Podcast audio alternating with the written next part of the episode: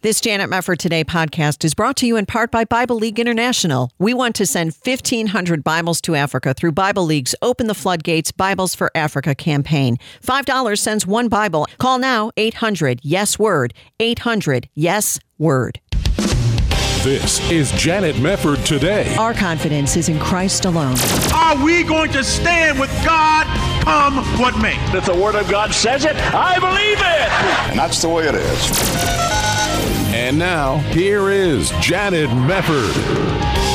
Welcome and thank you so much for joining us again. USA Today recently reported on the latest results of an international exam given to teenagers, which ranked the USA ninth in reading and 31st in math literacy out of 79 countries and economies. And the newspaper concluded that the best way for American schools to improve math education is to teach it differently and more creatively. But there are, of course, many more problems with America's public schools than just test scores. Whatever happened, for instance, to teaching students to respect our nation's history or to possess good moral character. Well, these are just some of the important ingredients for creating a good American education. And we're going to talk about it more now with education expert Michael Petrilli, who is president of the Thomas B. Fordham Institute, research fellow at Stanford University's Hoover Institution, and co editor of the book we'll be discussing. It's called How to Educate an American The Conservative Vision for Tomorrow's Schools. And it's great to have you with us, Michael. How are you? I'm well. Thanks so much for having me on, Janet. Well, thank you for being here. We do hear a lot, don't we, about test scores and performance. We don't hear so much, I would say in the media at least, about what makes for a good American education. How would you respond to that overall view of what it really takes to educate an American? No, I, I think that's right, Janet. You know, the, the really the driver for this book was the sense that education reform, which many of us have been working on for, for decades now, feels stuck. Uh, and unfortunately, uh, we see that the test scores that you reference are, are not moving in the direction we'd like them to be moving in. And a lot of the bipartisan efforts that have happened uh, over the years have been breaking down. That's some bad news. Now, we thought, though, this does provide an opportunity to step back and ask some super smart people. In this case, we asked about 20 leading conservative writers and intellectuals, policymakers, to give us their thoughts on where should education reform go next. And what was interesting was that uh, almost all of them agreed that we had been ignoring some things uh, in this education reform movement that matter a lot, like teaching American history and doing that the right way, like teaching character, like sending the message to kids that uh, there are strong ways to enter the middle class that do not involve going to a four-year college. Lots of other ideas in this book, and it's time for us as conservatives to re-engage with these ideas. Oh, I agree completely. I'm wondering how you would characterize the guiding philosophy, as it were, of American education right now, if there actually is one, and and maybe also discuss a little bit about how that has veered off course from what has been the conservative vision for the schools. Yeah, you know, I would say that the big focus for the last decade or two has been on this notion of, of readiness for college and career. And I think we'd all agree that those things are important. Uh, we know that most young people today are going to need some kind of post-secondary education in order to get a decent paying job. Doesn't have to be four-year college, uh, but you know people do get paid better if they've got those credentials. Uh, and of course, that we want to make sure that uh, that education system is producing students who can go out and get a job and pay their bills and support a family. But uh, what that leaves out is the focus on citizenship. And it's that focus on citizenship that really was the driver from the very beginning for having a system of schools in America.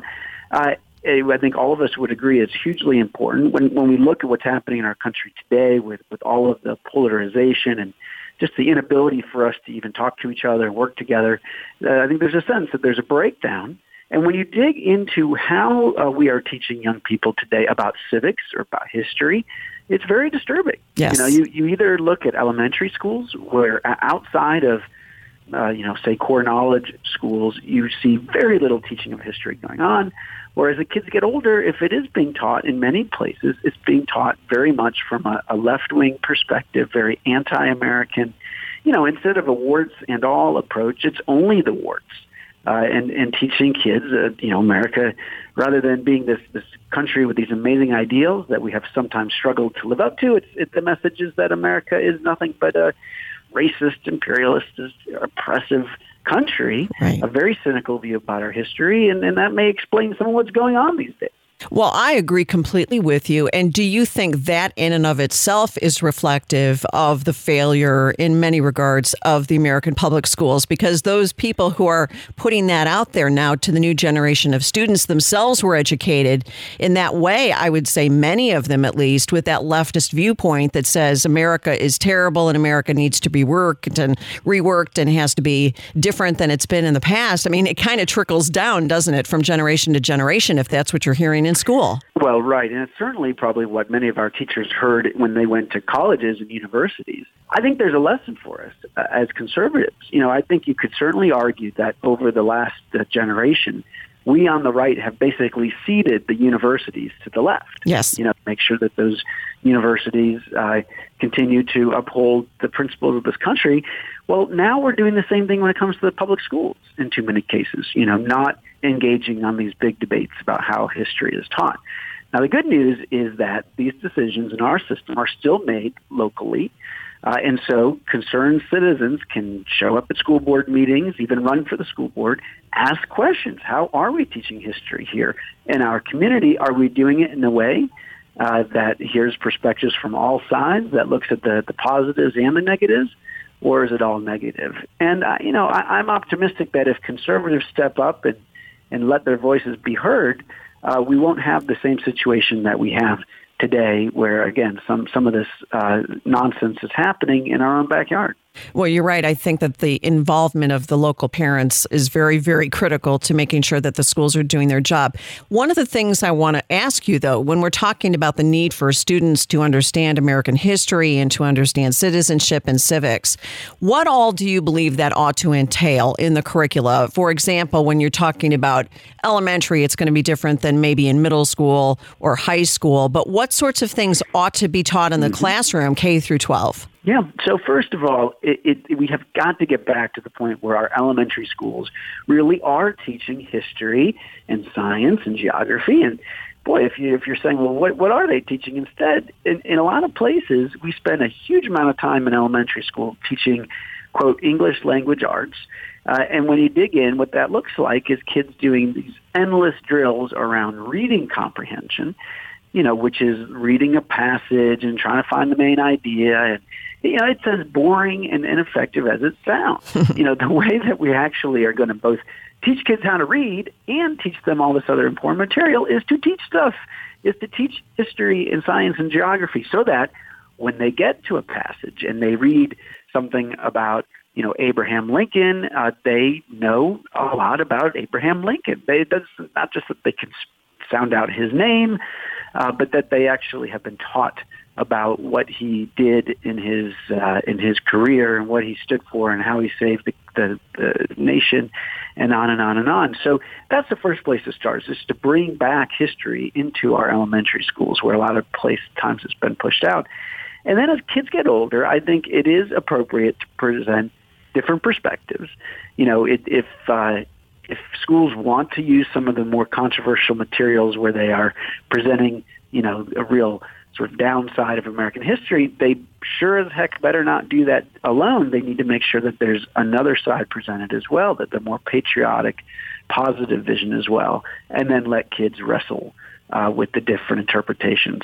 Right now, though, what we see in a lot of schools is awfully close to indoctrination instead. Michael, what would you say is the current state in the public schools of actually having kids read some of the most important founding documents? I'm thinking about the U.S. Constitution and the Bill of Rights, the Declaration of Independence, maybe the Federalist Papers, some of these very, very vital documents that have told the story of the history and the republic that we live in today.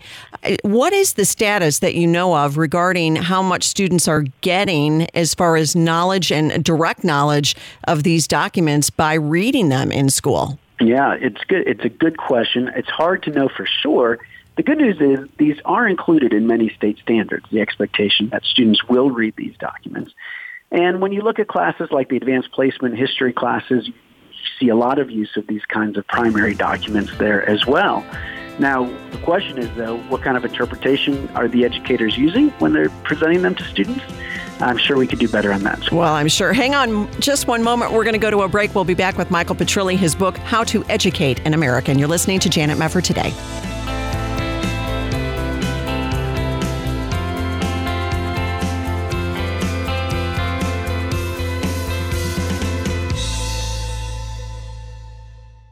Ask yourself, what do you pay for health care? Are you single? Do you pay more than $199 a month? Are you a couple? Do you pay more than $299 a month? Do you have a family? Do you pay more than $399 a month?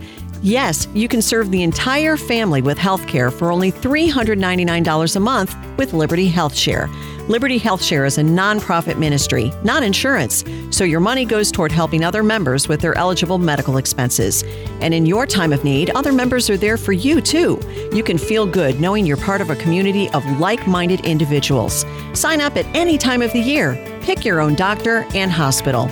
Find out more at libertyhealthshare.org slash JMT. That's libertyhealthshare.org slash JMT. Or call now 855 565 2561. That's 855 565 2561 or libertyhealthshare.org slash JMT. I was afraid. I was scared. I didn't know what to do. Everybody wanted me to have an abortion. The battle for life has heated up in our country, and standing for life is more difficult than ever. The Ministry of Preborn empowers young women in crisis to choose life by letting an expectant mother hear her baby's heartbeat and see him on an ultrasound. She's 80% more likely to choose life for her baby. She did let me hear the heartbeat, and I was like, wow, it's something like living inside of me. It was a beautiful thing to hear. Preborn is the largest provider of free ultrasounds in the country. Would you join with Preborn and Janet Mefford today and help women with crisis pregnancies choose life? For $140, you can sponsor five ultrasounds. All gifts are tax deductible. To donate, call 855 402 BABY. We really need your help during these summer months when donations tend to slow down. Please help right now if you can. 855 402 BABY. 855 402 2229. Or there's a preborn banner to click at janetmefford.com.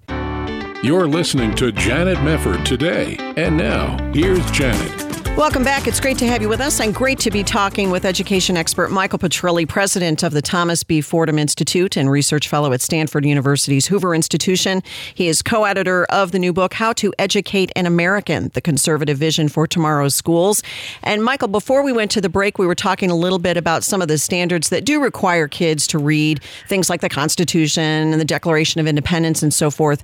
But is that making a difference when you're talking about a conservative vision for education? Mm. You know, there's so much indoctrination from the left on America's failures and the Howard Zinn view of history that's inculcated in so many kids' brains. How how do you see that balance of even if you require them to read it, if you have a teacher who may be undermining it in the classroom, what do we do about that? Right. No, that that is a huge challenge, and it's hard to know for sure how these things are being presented in America's schools. Though you certainly now hear from college professors, uh, you know, including say Robbie George, who is an esteemed professor at Princeton who wrote a chapter for our book, A Rare Conservative on a College Campus. Now, you know, Princeton is by no means representative, but he will say that when, when he teaches freshman students there, they have already been indoctrinated. They, yeah. they understand, you know, what they're supposed to say and they're supposed to take the leftward view. So, you know, we have this idea that there's indoctrination going on on campuses, but it is happening before they even get there. And I think that's something that we really do need to, to be concerned about. Absolutely. Now, something else that you had mentioned, and your writers, uh, such good essays in this book on the conservative vision for tomorrow's schools. But Pete Wehner, for example, looks at the issue of the decline of character education. And I'm wondering what you think would be some ways to address that important issue in a better way in the schools today. Mm-hmm. Yeah, you know, he, he wrote a great essay on that. And look, you know, many of us on the right have said that one of the best ways we can address that is by having school choice. You know, yes. by allowing parents to choose schools that meet uh, that fit with their own values, including religious schools. And uh, you know, it's it's hard to teach the character piece without uh, paying attention to religion. So that's certainly important. But we don't want to give up on the traditional public schools at the same time. They have they certainly have most of the kids uh, and there is a lot that they can do. And it, it comes to the old adage about how young kids, they are watching not what we say, but what we do. You know, we need to practice what we preach. We need to, instead of just teaching them about character, we need to show them good character. That, of course, means that the adults in the school, the teachers and administrators themselves showing good character. It also means how do the adults in the school respond when kids invariably misbehave? There's this crazy notion going around the schools today uh, that somehow discipline, uh, we, we shouldn't discipline kids. Uh, we shouldn't suspend them. Uh, you know, to do so is, is racist. Uh, it's unfair, especially for kids that are coming from the challenges of poverty that, uh, you know, that they sort of almost to say that they can't help it. It's this, it's the soft bigotry of low expectations right. when it comes to student behavior. Instead, what they need to see is that the adults in the school are serious about learning. They're going to make sure that the environment is safe and, and orderly, uh, and that kids that, that break the rules and that are not able to behave, that there are consequences. And then that those students are helped to learn how to behave better because in the real world, there are going to be serious consequences uh, if if you can't do so. So those are some of the things that we that we need to do. You know, there are other ways to make sure kids are reading great books of, of literature going back to the ancients and the Western canon, being able to you know talk about the, the virtues and, and character traits that we can learn from uh, you know different characters in history or in literature, and that's all important. But I, I really think it's a lot about the climate and the culture of the schools. What happens day to day and do the schools live up to the uh, the values that they espouse? Well, that's right. It, it, when you were saying that, it was reminding me of a friend who I have who has been a teacher for many many years and finally threw in the towel and took a di- different job in the school district. And the reason that she did that is she said, "I couldn't discipline the kids. I wasn't allowed mm-hmm. to by the administration. You know, things that we all would have been sent to the principal for when we were kids in a heartbeat, and so we didn't dare do it. Nowadays, kids get away with everything." And she said it was yep. so frustrating because because my principal would not back me up. I, I, I, would have some kid who was out of control, and the principal would say, just deal with it. And then the parent would come in and yell at me because I was being mm-hmm. unfair to her kid. You know, this is a big yeah. frustration, I think, for a lot of teachers who say, I would do that, Michael, if I could, but they're not letting me do mm-hmm. that in the mm-hmm. school. What do we do about that problem?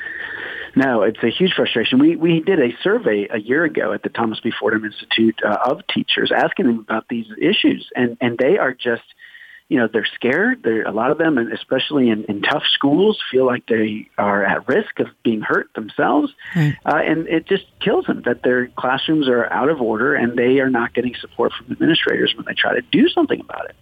Uh, you know, so what do we do? Look, we got to get back to some common sense. Uh, you know, we've got to back up teachers. We've got to hold kids accountable for good behavior. You know, look, people are saying, well, we don't want to kick kids out of school when they need to be in school learning. So, uh, and you know, if you're poor and you're uh, suspended and you've got no safe place to be, you know that that's a, a legitimate concern. So then you go to some kind of in-school suspension. You go to some kind of special schools for kids that have behavioral problems. You know, you you tackle the problem head on, but you don't say, well, we're just going to have to accept that our classrooms are going to be disorderly and that kids and teachers are going to feel unsafe. You know, that yes. is not okay.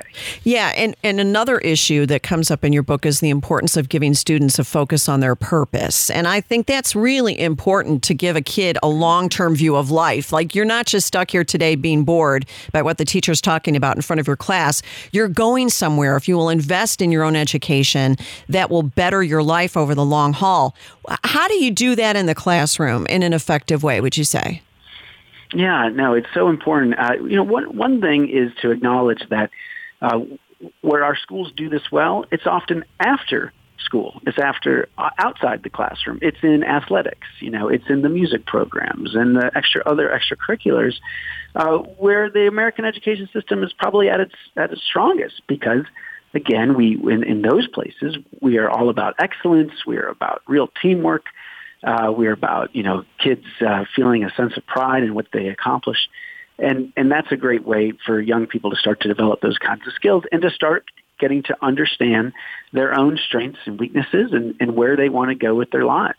Another thing is to make sure that when we are, especially in high school, preparing students for what comes next, we are not so narrowly focused just on college, especially four-year colleges you know, but that we send a message to young people that it is certainly okay, even great, if they want to go into a trade, if they want to learn a technical skill, and make those pathways open to them starting in high school, that they can find great purpose by having pride in their work in those skills. It doesn't have to be just uh, everything about going to take uh, you know four more years of courses uh, in a in a college campus. Yes. Now, here's a question: When you mentioned the problems in the colleges and universities as far as leftist indoctrination, and then those are feeder schools into our public schools with teachers, administrators, etc. Mm-hmm. Is there an effective way that that can be addressed? I mean, when you're talking to these bright minds that you've included mm-hmm. in your mm-hmm. book, certainly some of the best out there.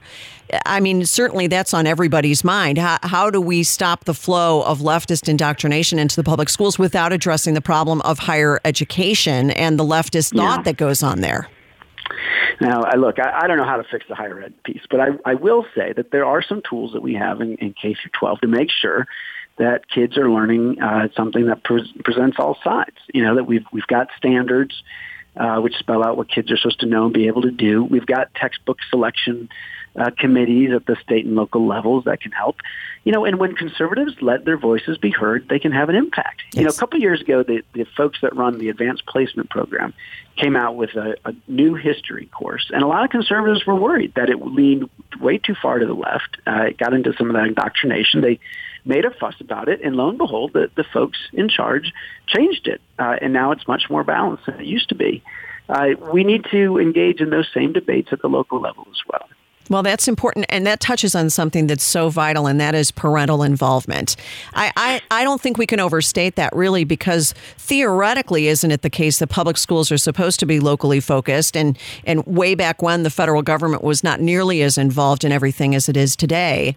Eh, how can you mm-hmm. encourage parents to, to really be about the business of staying on top of what's going on in the public schools and being willing to run for the school board or to be involved in a yeah. textbook committee? Yeah, no, absolutely. Look, I think the first step is just to, to kind of pay attention, to ask questions, to, uh, you know, and if something looks wrong to you, if, if something, you, know, you get that feeling in your gut that that something doesn't seem right, you know, follow that voice, find out more, you know, dig in. Uh, and by the way, it's not just parents. I mean, even people maybe whose kids are already through the school system, you know, all citizens should be paying attention to this, yes. this key question. How, how is history? How is character? How is that being taught? In our schools uh, and, and stepping up and asking those questions. Well, that's really smart, right? Because there are retirees who maybe could be involved and have more time than the mom across the street who already has mm-hmm. lots of things going on. What would you say your vision is really, Michael, when it comes down to it for a revitalized education agenda that really implements a conservative vision of education? You know, I think we have to make sure that we have a broader vision of what education is about. You know, it's got to go beyond test scores. And as conservatives, it's got to go beyond school choice, you know, and, and that means making sure that we are paying attention to how we're preparing young people for citizenship, how we're preparing them to be good people in our society, good character, and beyond. And, you know, look, I, I think that there can be a lot of agreement with folks on the left over these things, you know, that I, I think at the broad level, mm-hmm. uh, you know, we all want uh, a strong democracy. We all want, uh, you know, good people and, and uh, and folks who can go and get good jobs. But uh, but if we don't speak up, then the way it often comes out is is very slanted. And so this is a time for conservatives to reengage. Well, I agree because there are an awful lot of conservative families who have kids in the public schools, even though they might say, I want school choice. But you're right. I mean, the public schools educate so many millions of kids in this country, and we can't just completely give them over and say, forget it, I'm going to take my kids out. That doesn't do away with the total problem because we're still faced with all the millions of kids who do go through this system. And I think this is really, really good as a vision for tomorrow's schools, a conservative vision. The name of the book is How to Educate an American, co editor Michael Petrilli, who's been joining us. And just a delight to have you, Michael. Thank you so much for being with us. Thank you for having me on, Janet. Thank you. God bless you. And we'll be back on Janet Mefford today.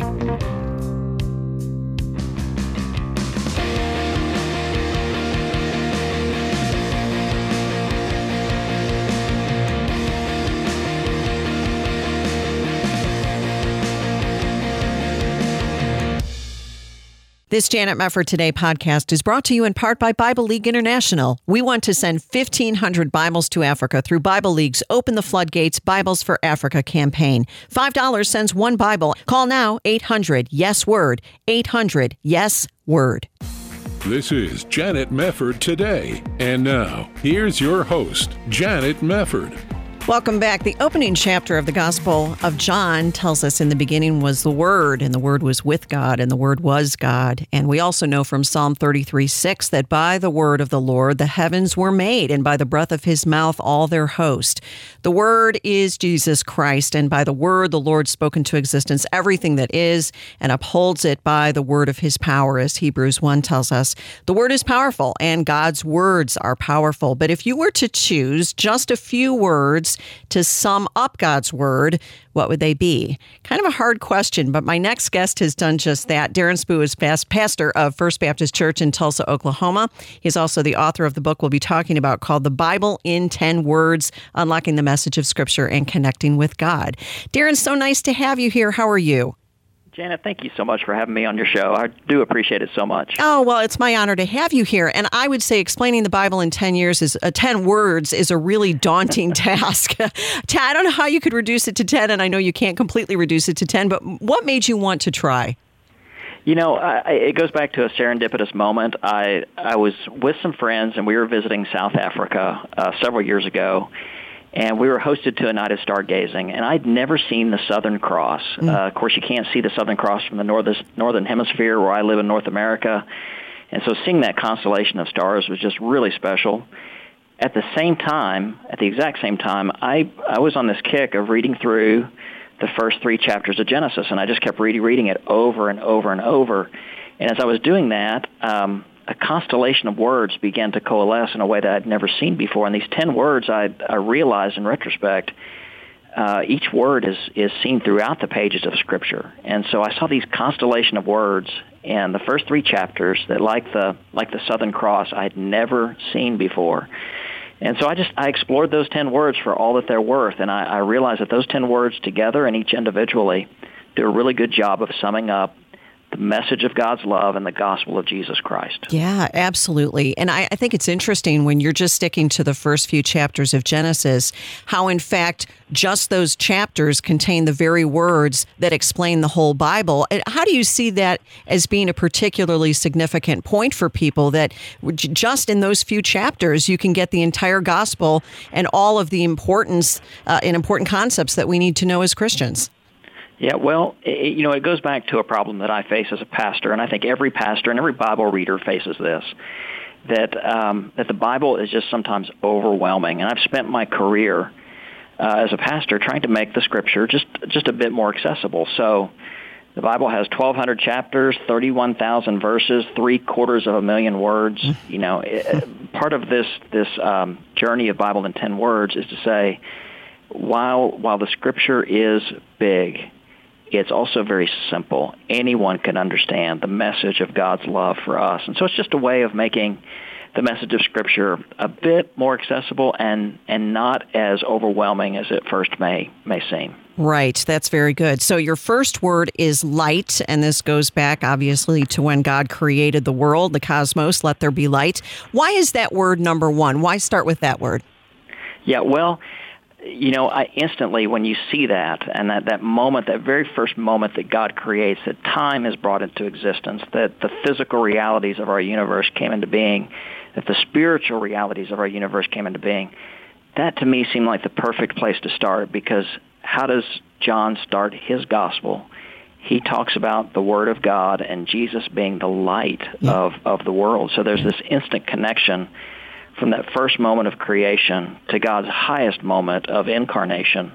And, and again, each each one of these words is a thread, and there's there's no word like light to make that that quick connection to Jesus. Um, that that God not only not only turned on the physical light of the world, but but the spiritual light that's available in Jesus. That's that's a pretty easy connection for most people to make. Right. When you look at some of the subsequent verses on light throughout the course of the Bible, what are some of the highlights? You mentioned John one. Obviously, Jesus is the light, but you you think of some of the verses talking about walking in the light and the light, uh, the darkness has not overcome.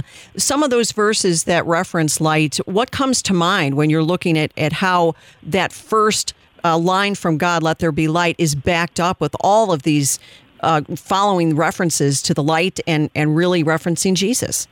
Yeah, so you, know I see it as um, as the image of the sun and moon. So so Jesus is the light of the world, but then Jesus turned around and said, you are the light of the world as well. Yes. Um, you know, and, and let your light shine. Matthew five sixteen. Let your let your light shine, whether you're a city on a hill or a candle in a house.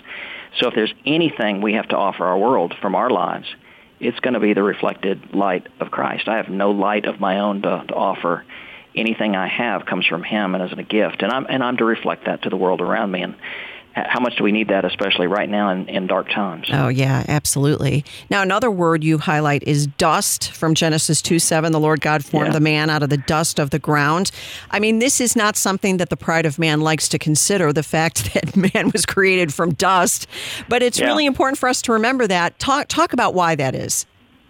You know, for me, the word dust is just a really good reminder that God uses ordinary substances, and and I've I've often said that as a pastor that God uses ordinary people because that's the only kind of people there are, hmm. and so God didn't make us out of gold or diamonds or anything. He made us out of dust, and and right there from the very beginning, we're reminded that that we are made of ordinary material, and again, God has has melded His divinity into our our makeup of dust. And so we are special not by virtue of our own, but because of who God is in our lives. And you know it and with it dust kind of reminds us how frail we are, right? From dust you are to dust you'll return. Yeah.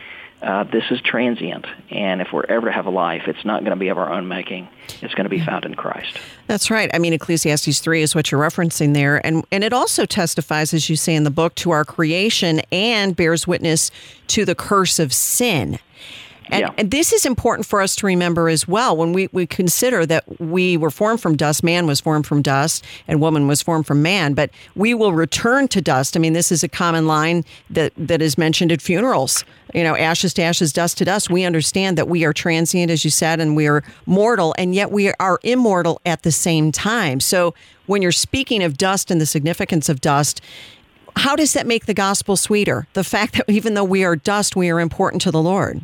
Yeah, well, you know, if, if you trace the, the writings of Paul, as he talks about Adam, he said, you know, we, we all are heirs of a man of dust. We, we are also heirs of the man of heaven. And he takes this idea of, of we're just ordinary nobodies, but God has infused a new identity that will, um, that will transcend what we are right now. That, that who we are, we, we have not even begun to understand who we are and who we will be in Christ. So as, as many people have said, the best is yet to come. Yeah, amen. It's wonderful to remember that. Also, the word breath is part of your list of 10. God breathed the breath of life into man, and the man became a living being. Without the breath of God, we would not be able to live. Why does that matter? I mean, obviously, in, in natural ways, it matters, obviously, but, but when we're talking about breath from the understanding that we have of sin and the gospel and what God did for us in Jesus Christ, why is breath a big word? Yeah, well, for me, breath is a simple reminder that we have a moment-by-moment dependence on God. I, I don't, I don't think God just breathed the first breath of life into us. He gives us every single breath, and Yes. I can live days without food. Now, now I don't want to, but I can live days without food. I, I can live hours without water, but without breath, uh, the best of us, the healthy of us, will expire in a matter of, of minutes. And so breath is every time we take in a breath and exhale, we we acknowledge our dependence on God for the very air that we breathe and the capability of doing that. Um, Paul, quoting, quoting an ancient poet, he said, "In Him we live and move and have our being. If God withdrew Himself from the universe, we would cease to exist." So. Breath is that moment by moment reminder of our absolute dependence on God. And it also teaches us, as a counterpoint to dust, dust is, is, is very visible, very tangible. Breath, not so much so. Breath, breath is very, um, it, it's invisible and it's mysterious. Well, it is. And, and I think too about when we are renewed and regenerated by the Holy Spirit. The Holy Spirit indwells us. And just as we cannot live without breath in our lungs, we cannot live spiritually apart from the power of God in the right. Holy Spirit who indwells us as Christians. We're going to come back. Darren Spoo with us. The Bible in 10 Words is his book. And we'll be right back on Janet Mefford today.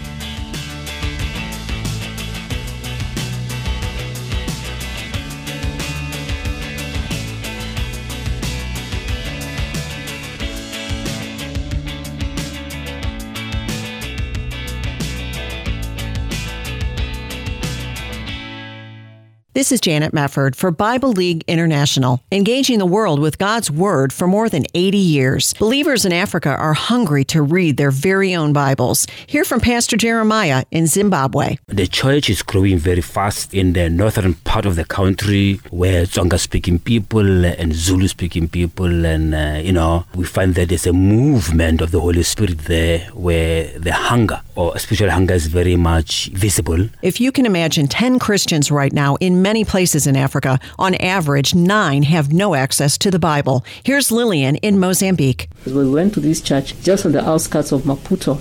Uh, the church had about um, about hundred people, and the, the only person actually who had a Bible was the pastor. But everybody else had never seen a Bible, and that gives us motivation to want to go more, to do more, to reach to as many people as we can. You know, where God gives us opportunity to go there and just take the word of God. Through Bible studies and resources that introduce people to Jesus Christ, Bible League is faithfully discipling new believers in Kenya, Ghana, Ethiopia, and many other African countries. Here's an evangelist named Joseph in South Africa. We were in a place called Mpumalanga. The lady there is about 60, 62 years or so. She literally cried. She knelt down and she cried. She never, at the age of 60, she never had a Bible. It is so much fulfilling just to see people like her rejoicing um, when they receive their Bibles. You can be the answer to a Bibleless believer praying for God's Word through Open the Floodgates Bibles for Africa. $5 sends one Bible, $50 sends 10. And your gift right now of any size will help us reach our goal to send 1,500 Bibles to Africa.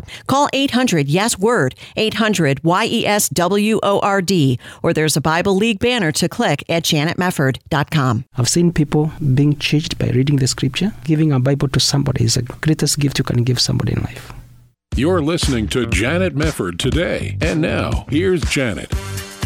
Thank you so much for being with us, and we're really glad that Darren Spoo is joining us. He is pastor of First Baptist Church of Tulsa and author of the Bible in 10 Words, Unlocking the Message of Scripture and Connecting with God, taking some of these key words out of the first few chapters of the book of Genesis, words that obviously pop up throughout the course of Scripture and really remind us how wonderful it is to see what the work of God has done for us as sinners. And th- this is great. We've talked about some of these words. Darren, breath was the last one we were discussing. Another one you mention is garden. And of course, we talk about the Garden of Eden. This was a paradise. Adam and Eve had it so good, and then they had to go and, and sin, and, and now we're all sinners because of what Adam and Eve did. But when you think about the word garden, what is the significance to you of considering that word, not just there in Genesis, but throughout Scripture?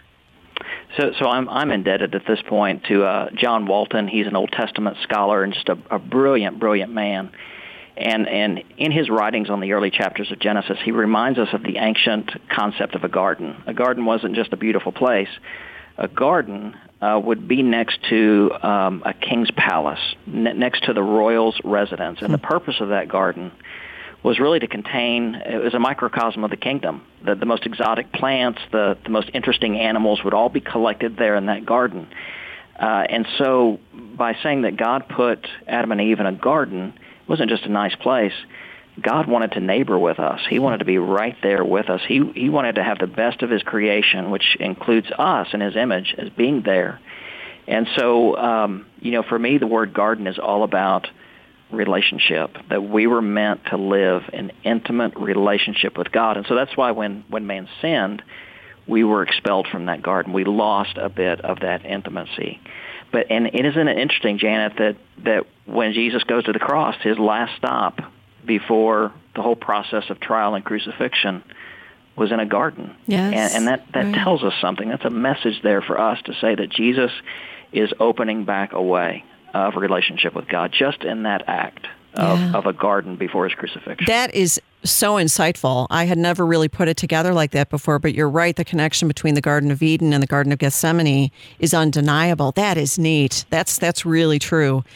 And you know, when we consider the the word river, which is your next word in your Bible in 10 words, a river went out from Eden to water the garden.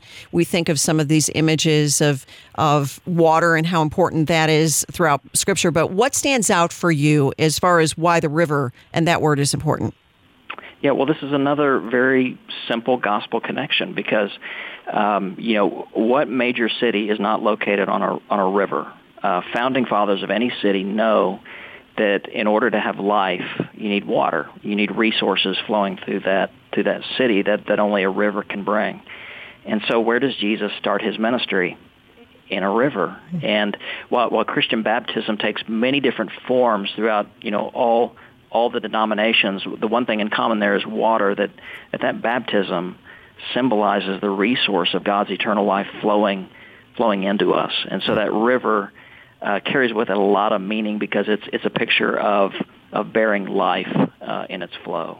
Well, yeah, and you think of John 4, where Jesus tells the woman at the well, you know, everyone who drinks this water will be thirsty again, but whoever drinks That's the right. water I give him will never thirst, and the water I give him will become in him a fount of water springing up to eternal life. That image of water is there again, right there, describing who Jesus is for us.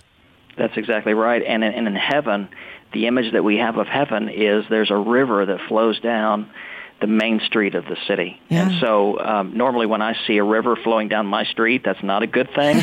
but, but but in heaven, it's, it's a picture of God's abundance will flow through yet again where his people live, first in the garden, now in heaven. That's excellent. Now, the word eat is also part of your list, and the Lord God command. Yeah, that has to be there. Uh, but the Lord commanded man, you can eat from any tree of the garden. You must not eat from the tree of the knowledge of good and evil, for on the day that you eat of it, you will surely die. We know that famous, uh, famous command. Um, how does eating really resonate with you as an important word when we look at the whole of Scripture?